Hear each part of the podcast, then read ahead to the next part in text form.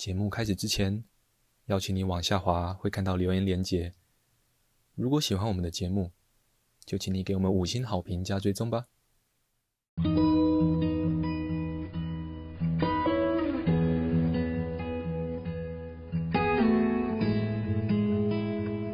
我们是华人正念检查中心，欢迎收听正念好给力。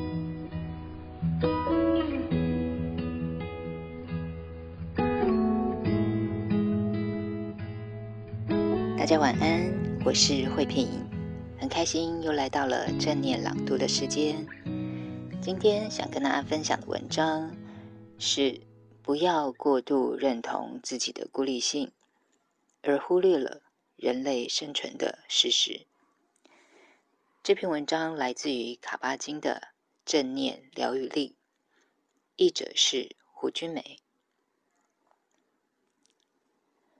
爱因斯坦曾写道：“每一个人都是圆满整体的一部分。这个圆满整体，我们称之为宇宙。同时，每一个人也受限于时间与空间。人们感觉到自己的想法与感觉，都是分别孤立于其他人。这多少？”是来自于意识层面的视觉错觉。这样的错觉像笼牢般，让我们把自己禁锢于个人的欲望之中，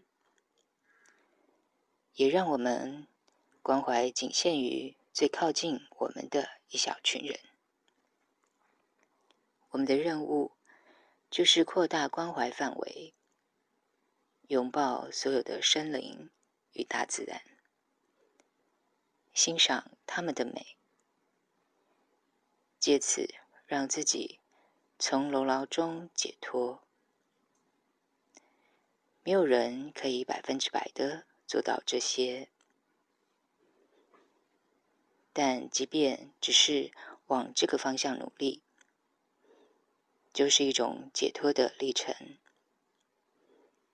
也是内在安全感的基石。爱因斯坦的话给我们莫大的启发。由于我们总是如此的自我中心，又把自己视为孤立的个体，我们只关心自己的生活和欲望，而蒙蔽了自己的思想与感受。这一切让我们轻易地陷入笼牢之中的禁锢。爱因斯坦完全没有贬义人们所受的苦难与失落，但他告诉我们，不要因为过度认同自己的孤立性，而忽略了人类生存更基本的事实。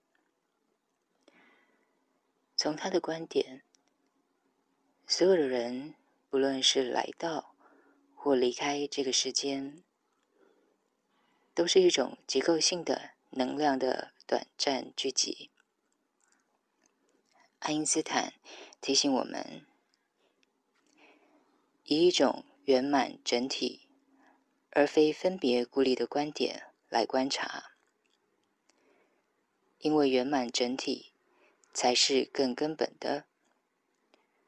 同时，他也提醒我们，那种持续分离、孤立的体验，其实是一种错觉，一种最终会把自己关入笼牢的错觉。确实，从时间与空间的观点来看。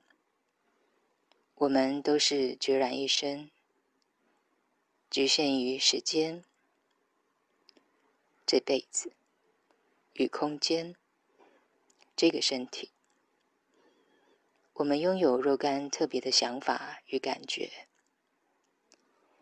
一些独特、美好、至情的关系。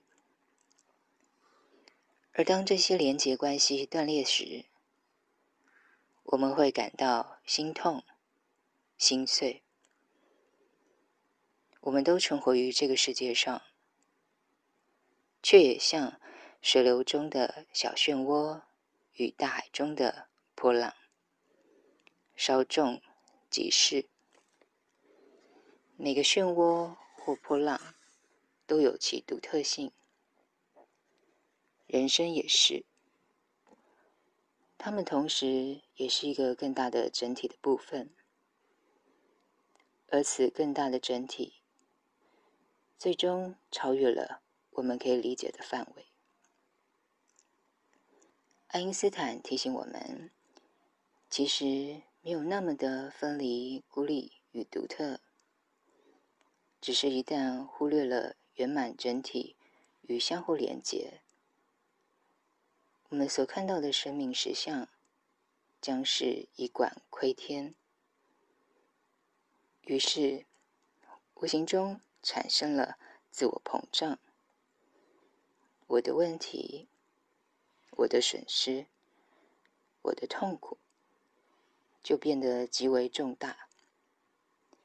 使我们难以看到更宽广、真实的存在。对爱因斯坦而言，我们认为自己是一个恒常与坚实的自我，其实是一种意识的错觉，一种自我的囚禁。爱因斯坦在其他文章写道。一个人真正的价值，主要取决于他可以从自我这个笼牢中解放的程度。要打破这种虚妄的意识错觉与小我疆域的困境，爱因斯坦开出的处方是：刻意的去培育对万物的怜悯之心。培养对一切的有情众生的感激之情。爱因斯坦倾尽毕生之力，如此的倡导。他不是浪漫或哲理的倡导。他明白，如果真的想从惯性的笼牢中解脱，想要获得内在的自由与祥和，需要下功夫。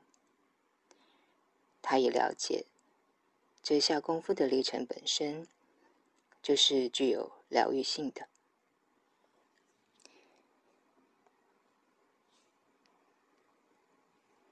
在整体的观点下，我们明白，没有任何事情是孤立的，所有事情或问题都发生于整体系统的脉络之中。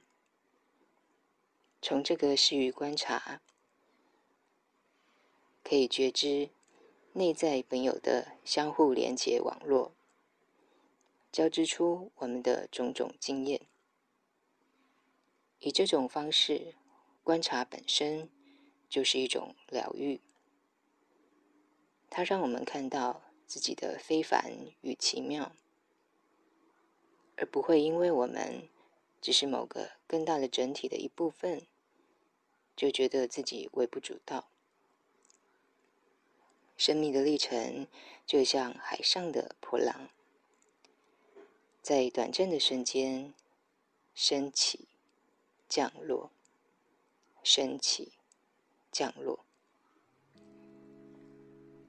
今天的分享就到这里，祝福大家有个美好的夜晚，晚安喽。